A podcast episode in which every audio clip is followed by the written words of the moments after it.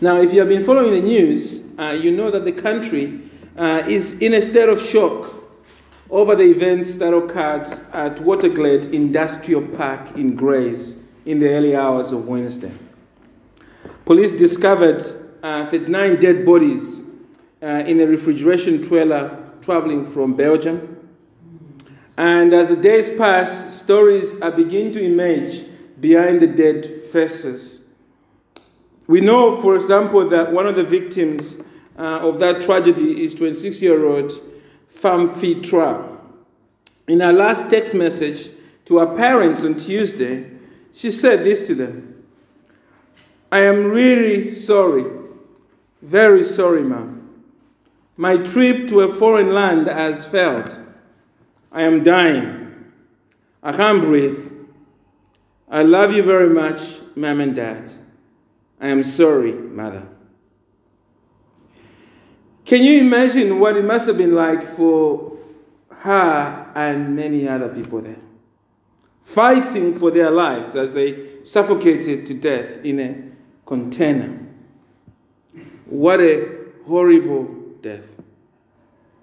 There are no words to describe it. Uh, in fact, we are forced to ask the question why does God allow such tragedies? And there are no easy answers to that. The Bible gives us answers, but there's no easy answer we can construct and say, this is the answer, you know, take it off the shelf. But as I thought about that tragedy, when I read the news and I thought about those people there dying so horribly, I realized that one thing is true, and it is this these tragedies, they help us to see the ugliness of sin. Whatever people tell us about this world and all the good that is in it, such tragedies just remind us that we are reminded that we live in a sin stained world. It is a ruined world. You see, when sin entered our world, death followed behind. And the truth of the matter is that death is horrible. Every death is horrible. Every death is horrible. There is nothing good about death in of itself. Death is a thief that steals life. And such tragedies remind us of that. And yet, as we think about death and the fact that we're talking about that tragedy, it reminds us that death is also an opportunity. It is an opportunity for us to ask ourselves is death really the final word on life? Is death really all we have to look out for? That could be any of us there. I mean, one of the questions I asked, I thought about when I heard the news that that could be me. God could have chosen for me to be born in Vietnam or China if He wanted to. And I could have ended up in a truck at Grays.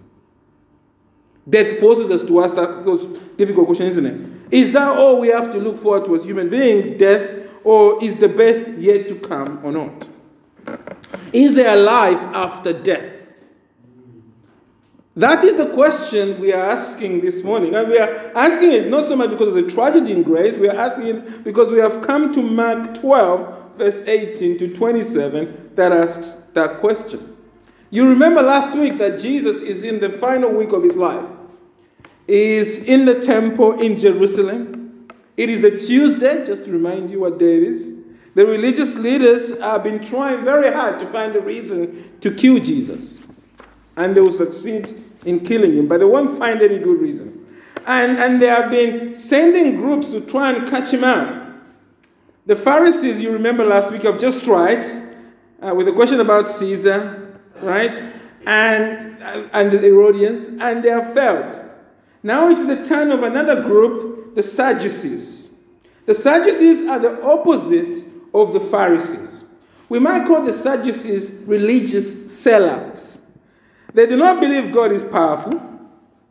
They believe that the human will dominates everything. They don't believe in angels. They don't believe in demons. They only accept the five books of the Bible as legitimate. They deny the rest of the Old Testament canon as a pack of lies. I just say it's a pack of lies. And crucially, they deny life after death.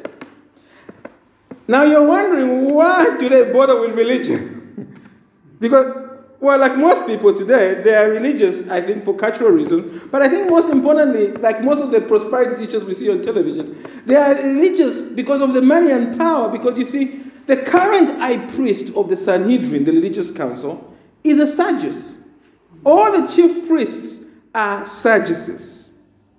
The Sadducees control the temple, and this has made them very rich. In fact, up to now, the Sadducees have ignored Jesus and all he's been doing because, frankly, they don't care about religion. But they're now upset. Why are they upset? Because Jesus, the day before yesterday, yesterday on Monday, he cleansed the temple, didn't he? And because he cleansed the temple, they are not happy with him for doing that. He's upsetting their business. This is their gig, this is their show, and this come up and driving everyone out, and they're losing money. And the Passover is on. That's when they're meant to make a killing, right? But you know, make to make money out of it. But Jesus is ruining this. And so they want to kill him. They've joined with their bitter enemy, the Pharisees, and they're trying to kill Jesus at all cost. And they think the first thing they need to do is to show the world, the public, that Jesus is a fool who believes in life after death. So they have come with a bizarre question. Let's read it again, verse 18 to verse 23. It's quite a classic, isn't it? And Sadducees came to him, who said there is no resurrection. And they asked him a question, saying, Teacher, Moses wrote for us that if a, if a man's brother dies and leaves a wife but leaves no children, the man must take the widow and raise up offspring for his brother. There were seven brothers. There were seven brothers. The first took a wife, and when he died, left no offspring.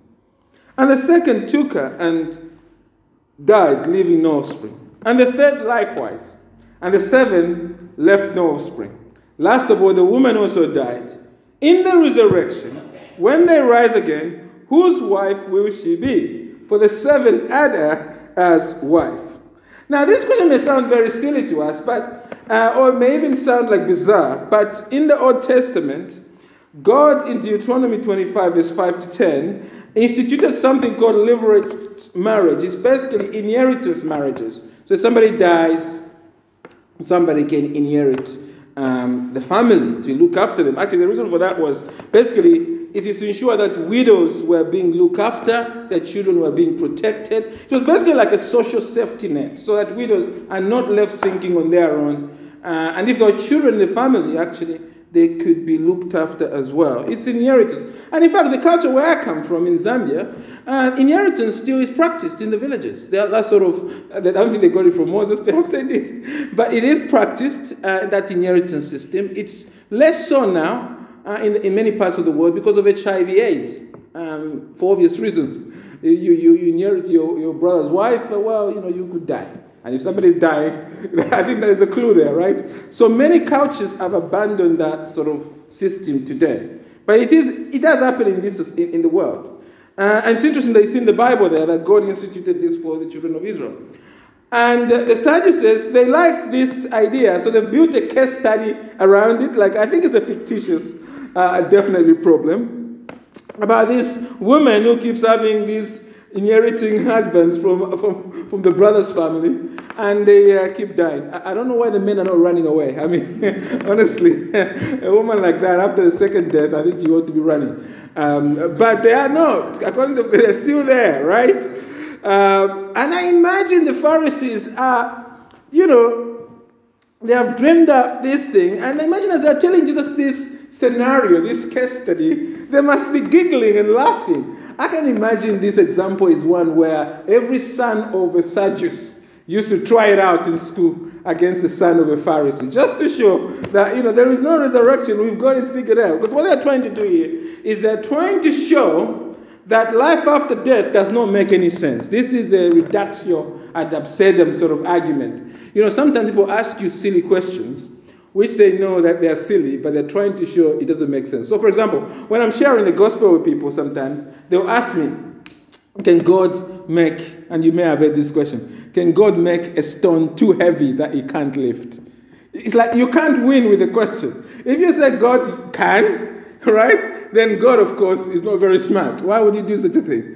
If you say God can't, can't do it, then of course, God is not powerful. So the whole idea of the question is to deny that God doesn't make sense, right? It's incoherent to believe in God, right?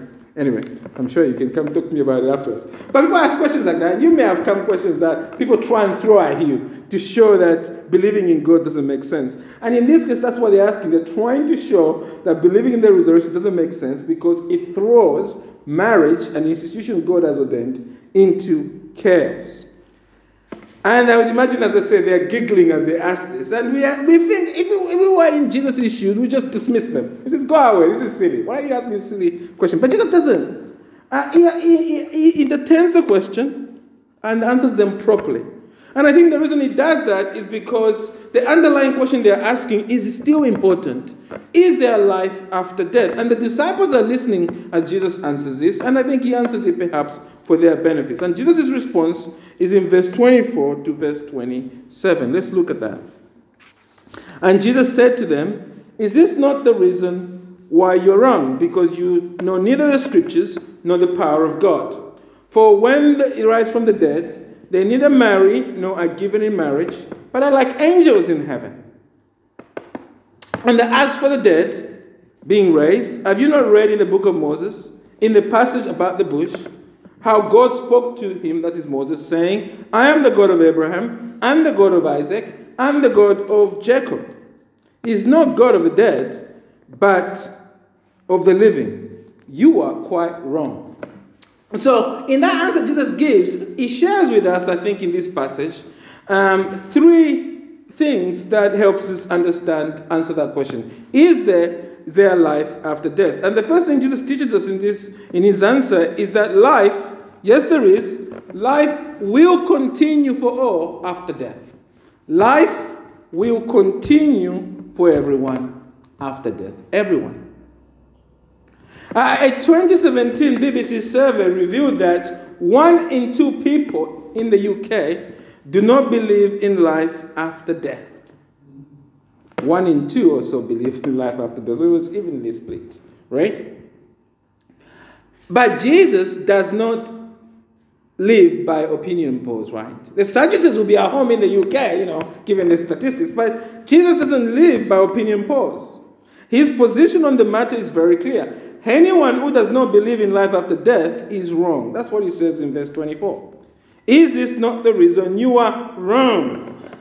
Right? Now, Jesus telling the Sadducees that they are wrong about the resurrection, right? Is like telling MPs that they do not know Brexit. This is something they debate all the time. They are into this topic. And Jesus is saying, you just don't understand the scriptures. It's like, oh, but we look at the scriptures every day. Uh, we just don't understand the power of God. They will say, well, we look at the power. We know, we know about God, right? And, and But so they will be quite shocked. But Jesus is clear that even though they've been debating this issue, they've been thinking about it, they are quite wrong. And just in case they haven't heard it, he ends the same way, doesn't it? Verse 27. You are quite wrong. That's wrong. Twice emphasized there. You see, Jesus believes, Jesus knows there is life after death, and he's saying that everyone will rise to life on the last day, whether that person believes in God or not. Verse 25 says, isn't it? Notice how he puts it, as a matter of fact, in verse 25. For when they rise, not if they rise from the dead. Right? Verse 26. And as for the dead being raised, this is everyone being raised to life, whether you're a believer or not. According to Jesus, life after death is not down to you, it is down to God.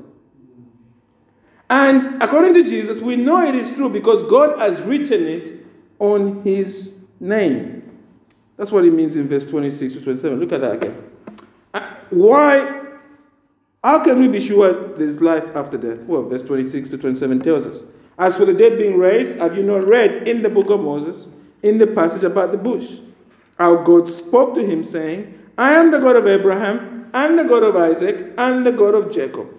He is not God of the dead, but of the living. The passage Jesus is referring to is Exodus chapter 3, verse 6, the second book in the Bible. And the encounter Jesus is referring to relates to when God appeared to Moses by the burning bush, right? And he's saying that when God appeared to Moses in the burning bush, he addressed himself, first of all, in the present tense. The key word there is I am. God did not say, I was the God of Abraham. I was the God of Jacob. I was the God of Isaac. No, he said, I am in the present tense.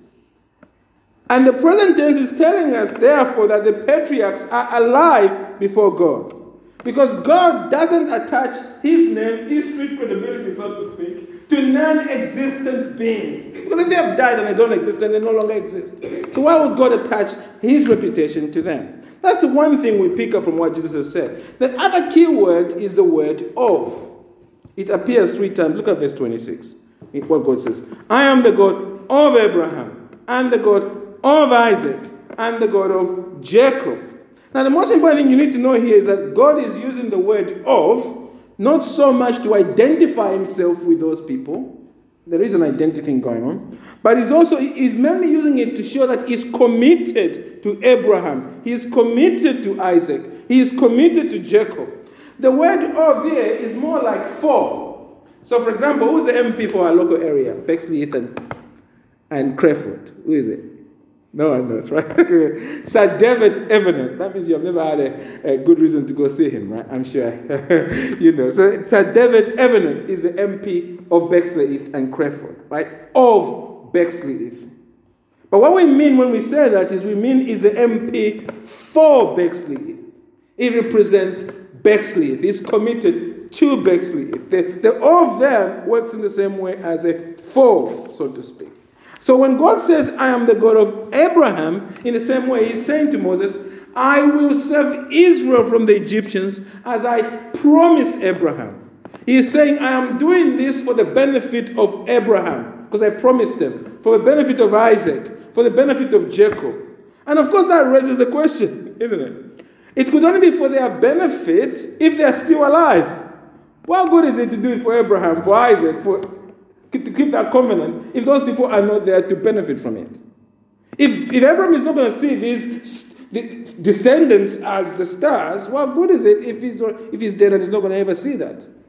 So God is saying, the promises of God, Jesus is saying, are eternal. Death cannot defeat or cancel out the love and promises of God. Abraham, Isaac, Jacob are all alive, and one day they will see the promises that God has promised them. Death cannot cancel out the promises of God. Otherwise, God would not be God, right? So Jesus is saying we can be confident there is life after death because God not only says so, but He's attached His name. It is life after death is about who God is, and we can be confident that there is life after death because God has said it and He's attached His credibility to it, right? And this life after death will continue, right? And we can trust Him uh, for that to continue forever. Now, according to the BBC survey that I quoted at the start, one in three people who identify as Christians, who profess faith in Jesus, do not believe in life after death. Yeah, according to the survey. One in three professing Christians do not believe in life after death. Now, I want you to think about that for a minute, what it means. It means one in three people in church, in churches this morning, believe that Jesus is a liar who did not know what he was talking about when he said there is life after death. One in three people attending churches today are praying to a God they think is powerless, they are reading a Bible they think is a pack of lies. One in three people in the church attending funerals this coming week, church funerals this coming week, are just going to the funerals, reading from a book, lying to one another, they, because that's what they believe. They're lying to one another as they assure each other that there is life after death. Because that's what they think. They think they're just practicing lies because they don't believe in life after death. When they tell the corpse of their loved one that we will see you in the next life, they don't really mean it. One in three of them. One in three who profess faith think a child who's who, who loses, who dies in the womb, their life is completely just wasted. It's a waste. They think a miscarriage means nothing because in the end, there's no life after death. One in three people who profess faith think dead victims of human trafficking, like the ones we mentioned from Grays, will never enjoy justice. They will never get to see justice with their eyes in the end. Because they've died, that's it. As one of the traffickers said in the newspapers this morning, it's just the luck of the draw. I want you to understand that these are people that profess that they are Christians, that attend church, according to the BBC survey. And actually, other surveys have confirmed the same thing. Do you see? What we believe about life after death matters. And therefore, even in a gathered congregation such as ours, we cannot simply assume all of you are truly convinced that there is life after death. We all have to ask ourselves afresh, isn't it? What about you? Do you believe that life will continue for everyone after death? Do you believe that? Do you believe what Jesus says here? Well, I hope your answer is yes. And I hope you do not just believe there is life after death. I hope you also believe in the second truth Jesus teaches us here. And the second truth Jesus teaches us here is that life will not only continue after death, it will continue physically. Life will continue physically after death. That's the second truth. According, you're probably tired of this survey, you? According to the same BBC survey, right? This is interesting. One in three who believe in life after death believe in reincarnation. This is the population as a whole. They believe in life after death, yes, but what they really believe in, they believe that they will come back as an animal or in another form or something. They believe in something called reincarnation. Many people actually, when you ask them about life after death, what they really believe is that when they die, they'll become bodiless, ghost-like. That's why there's a lot of things happening, you know. You, go, you drive around the pub and they're always having sort of a night of psychics because a lot of people believe life after death is just existing as a bodiless ghost-like forever, right? See, many people, what I'm trying to get at here is this. Many people believe in life after death, one and two. But even within that group, there's all sorts of bizarre things that people believe about life after death.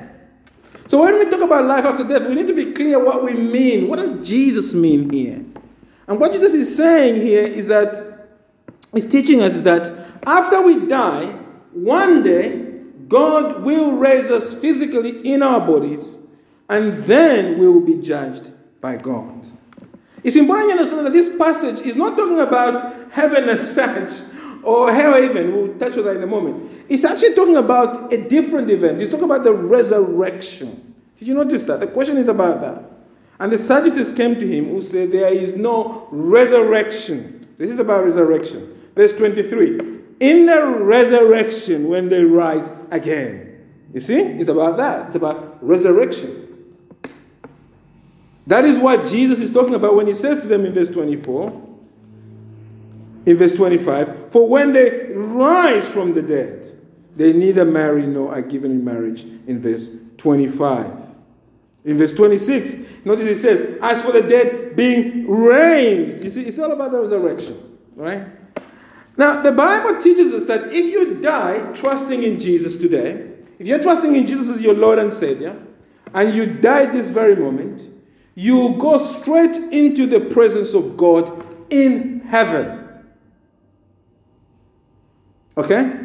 But that's not your final destination. Heaven is not your final destination. Your final destination is what we read at the beginning of the church service from Revelation 21. The final destination is the new heaven, not the current heaven, the new heaven and new earth. So when you die, you trust in Jesus, you go to heaven. Then there's a day coming when God will raise everyone from the dead and he will judge them in their physical body, and then he will consign them to the eternity physically. Okay? If you die today, and the, for those who trust in Jesus, they'll go on to live with God in the new heaven and new earth, Revelation 21, right?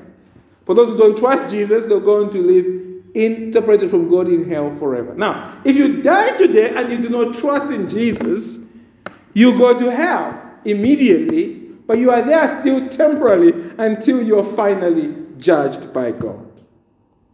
Jesus has already talked to us about hell in Mark chapter 9, verse 44 to verse 49. Okay, so I hope that is clear for everyone. Jesus is concerned at the point of the end, a time when God raises everyone from the dead and he judges every human being. And the passage I'm sure the Lord has in mind is Daniel 12, verse 2. That's why we read, we read this truth. In, Daniel 12, verse 2, it's, it's a passage that Sadducees would have been aware of. It says this And many of those who sleep in the dust of the earth shall awake, right? They shall rise, some to everlasting life, and some to shame and everlasting contempt. Those who trust in Jesus will go on to spend eternity with Jesus in the new world, in the new heaven and new earth. Those who reject God will continue to suffer physically in hell forever. Now we are getting to the heart of what many people struggle with. People want to believe in life after death. And at the same time, they do not want to. And the reason is obvious. There is a part of us that want to believe that there is more to life than this. And we sense it every day. We know that human beings are not just the power of DNA. You know, when we see little one running around, we know that's just, just a bundle of DNA. We know there's spiritual life there. They are spirit beings, aren't they? They're not just DNA. And we know we are spiritual beings. And so if we die tomorrow, we know that will not be the end. It is only the beginning. We know that. All of us know that. Not just the one in two who answered the question.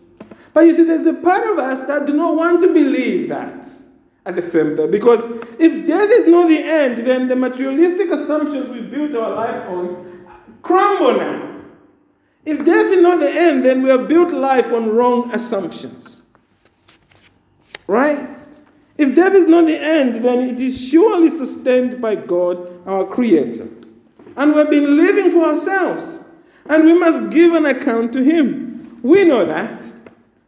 So, what we do is we try and push this thought of life after death out of our minds because we, we, we, we can't contemplate final judgment.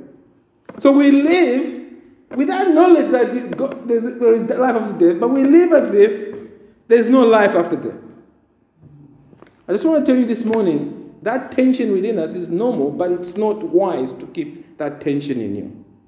You know, it's like a person in debt ignoring letters from the bank. The letters from the bank are actually telling him, we can cancel your debt, right? But they're choosing not to read the letters. And so what is happening is interest is going up because they're in debt. But because they're choosing not to open the letters, you know, as a student, I used to sort of not care about what sort of debt I took. You know, I wish I did, but I, didn't use to, right? And you sometimes you just don't open letters. And the letter maybe had a good deal in there, but you didn't open it. And eventually you find out, uh, this example is from uh, very close to home. then, then, then, you find out you, got you should have opened the letters, and of course the debt is, is more. And many people do that with their lives. Listen, Jesus has come to offer each one of us forgiveness of sin. He has died on the cross for your sin. He wants to make you ready to face God after death. He wants you, when you die now, to go to heaven immediately. And therefore, and then to be raised to life so you can spend eternity with Him. But you're choosing to ignore that. Many people choose to ignore that. They choose just to ignore, they don't want to think about it. And as a result, they remain under judgment. Because if we don't accept the offer that Jesus gives us, we will perish forever. So, can I just encourage you to ask yourself have you accepted that offer of having a new life with Him? Have you accepted you are a sinner and asked Jesus to forgive you of sin, to give you that new life? Open the letter, as it were. The letter is the Bible. Open it. Turn to Him. Accept His offer of forgiveness. Do not live in denial of life after death, as many people do. You can live with peace knowing that your future with God is secure you can come to Jesus, ask Him to give you a new life with Him forever. And if you do that, or if you have already done that, what then does it mean for you? What life after death means? What does it mean for you? Well, that brings us to a final truth, and you'll be glad to hear that. The final truth, because you don't really want to think about death for a long time, this morning? But you should, you know, keep, oh, it's an important topic. The first truth we have learned is that life will continue for after death. The final truth is that life, the second truth is that life will continue physically after death. And the final truth Jesus teaches us here on your outline is that life will continue differently, differently after death. When God raises us up from the dead, some things will be the same like we have now, and some things will change. Well, the place where we'll be living in the new heaven, the new earth, of course, will be different. Peter says the world will be burned up and it will be remade. We saw that vision in Revelation 21. But there also be a big change in how we live, and the big change is in our relationships. Jesus is clear that everyone will be single in eternity.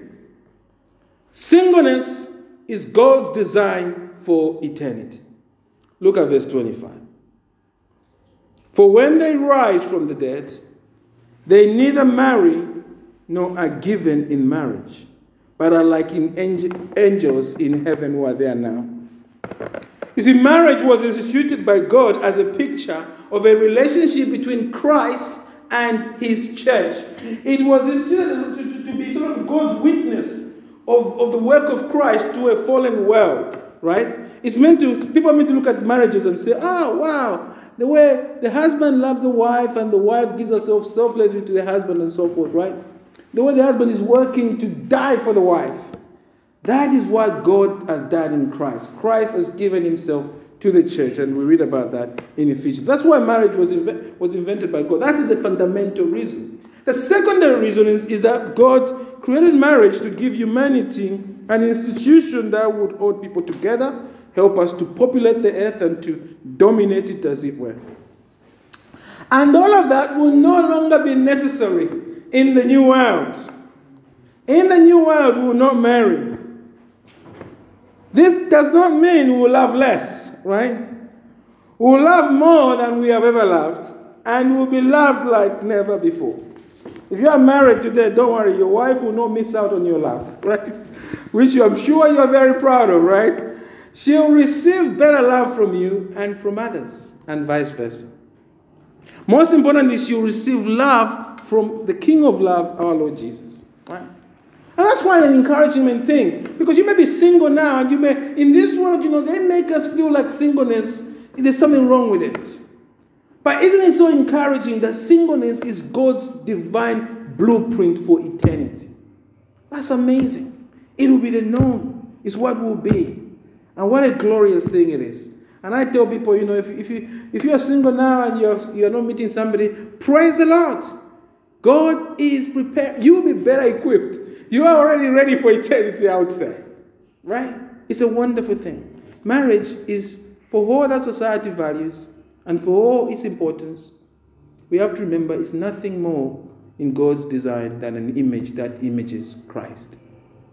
It brings other tremendous benefits, but at the core is what it is there for. We are to love one another in marriage, of course, but know that institution is passing away. And here is the fall, isn't it, of the idolatry of marriages. Um, I'll move on quickly because we have an investor and we need to encourage those that are, that are, married. But it does remind us, isn't it, the folly that we can idolize marriage. We can look at marriage as this thing we must have. But actually, God's vision is quite the opposite, isn't it? And we know Jesus was single, isn't it? I think that says it all, right? Uh, that's God's blueprint um, uh, uh, for eternity. That raises a question, doesn't it? Okay, so they will not be married, right? What about our gender, right? Does that mean in eternity we'll be genderless beings? Some people get excited about this. No, no, no, no, no, no, no. We will not lose our gender in eternity. Our resurrected Lord Jesus has not lost his gender and ethnicity. So gender will be there. Elijah and Moses in Mark 9 eh, were still male. They're still males now in heaven. And in a new world, there will still be males. Gender will not change. Now, I know what someone is thinking, and uh, you wouldn't want to ask this question publicly, would you? the question we're all thinking, well, some of us are, anyways. What is the point of gender without sexual relationships? That, that's an obvious question. Why would God keep gender in heaven without, in a new world without any sexual relations? Well, the answer is that, you see, gender is not less than our biological sex. It's not less than our biological sex. But it is also more than our biological sex. Gender is a part of who we are. It affects how we think, how we behave, and how we relate to others. And God's vision is that in eternity, our biological differences, including our gender, will be perfected by Jesus when we are transformed and put on his glorious body. Because that's what First John 3, verse 2. Beloved, we are God's children now, and what will be shall not has not yet appeared. But we know that when he appears, we shall be like him, because we shall see him as he is. For those of us who are men, we will be perfect men. For those of us who are women, we will be perfect women in heaven. Ladies, you don't have to worry that you put on a body like WWE. You will remain as a woman. I'm perfected in that. If you're trusting in Jesus, what lies ahead of us will be glorious, isn't it? Your life after death will not just be different. Wow, it's going to be amazing. It will be gloriously different. Every day we'll be thinking right thoughts. Every day we'll be basking in the glory of Christ. And we will put on the radiance of who Jesus is, as has shown us in Mark 9. Now, many followers of Jesus are living, trying to get um, as much out of this life as possible. Many of us are. We are living trying to get out of this life as much as possible. Why do we live like this? Why do we live as if this is the only life that we have? Because that's how we live. We live like that. You live as if this is the only life you've got. Why do you find it very hard to be satisfied? Why are you always getting into arguments with your spouse? Why are you always yelling at your kids? Why are you always consistently spending more than you earn? Why do you stand in front of a mirror sometimes, in front of a full wardrobe, and say, I have nothing to wear? Why are you looking at the fully stocked fridge and say, You have nothing to eat? Have nothing to eat today. Why do you always seem to struggle with envy uh, of others? You look at how others live and you wish you were like them. Well, the reason for that is and I'm speaking to followers of Christ. The reason you're like that is that you forget this truth. You forget that God has prepared a great place for you after death. If you are in Jesus, you have an amazing life ahead of you. No eye has seen, no ear has heard, and no mind has imagined what God has prepared for those who love Him. The Bible is talking about you if you are in Jesus. You will love him in Jesus. You do love Jesus, don't you? Well, if you do, Jesus has prepared a great place for you. The king, his heavenly kingdom's gates are wide open for you to enter. Listen, if you are in Jesus, the best is not just yet to come, the best is already guaranteed, signed and sealed in the blood of Jesus. You are in Christ now. So you don't need to ask people, places, and things, things of this broken world, sin stand world to satisfy you. No, no, no, you don't need that. The world is not enough for you if you are in Christ. In fact, it's not even enough for unbelievers. You see, what everyone needs in life is not a better now. You are living for a better now. But actually, what you need is not a better now. Everyone needs a brand new body. I know I need that, right? They need a new life. I want that. And they need a new world. It's not good enough having a brand new body, a new life, and still living here. They knew the new world fashioned by God Himself. A world where there's no tears, no pain. That's what we need. And the good news is that if you're trusting in Jesus, you already have this. So keep your focus on this great future that lies ahead of you in the new heavens and new earth. Is the best yet to come? That's the question. Oh, it's already here in Christ. And it's even just about to get better and better in the new heavens and new earth. And if you haven't trusted in Christ, this is what God is offering. This is why it's a good news. If you trust in Jesus, if you surrender to Him, you have that to look forward to in the new heavens and the new earth.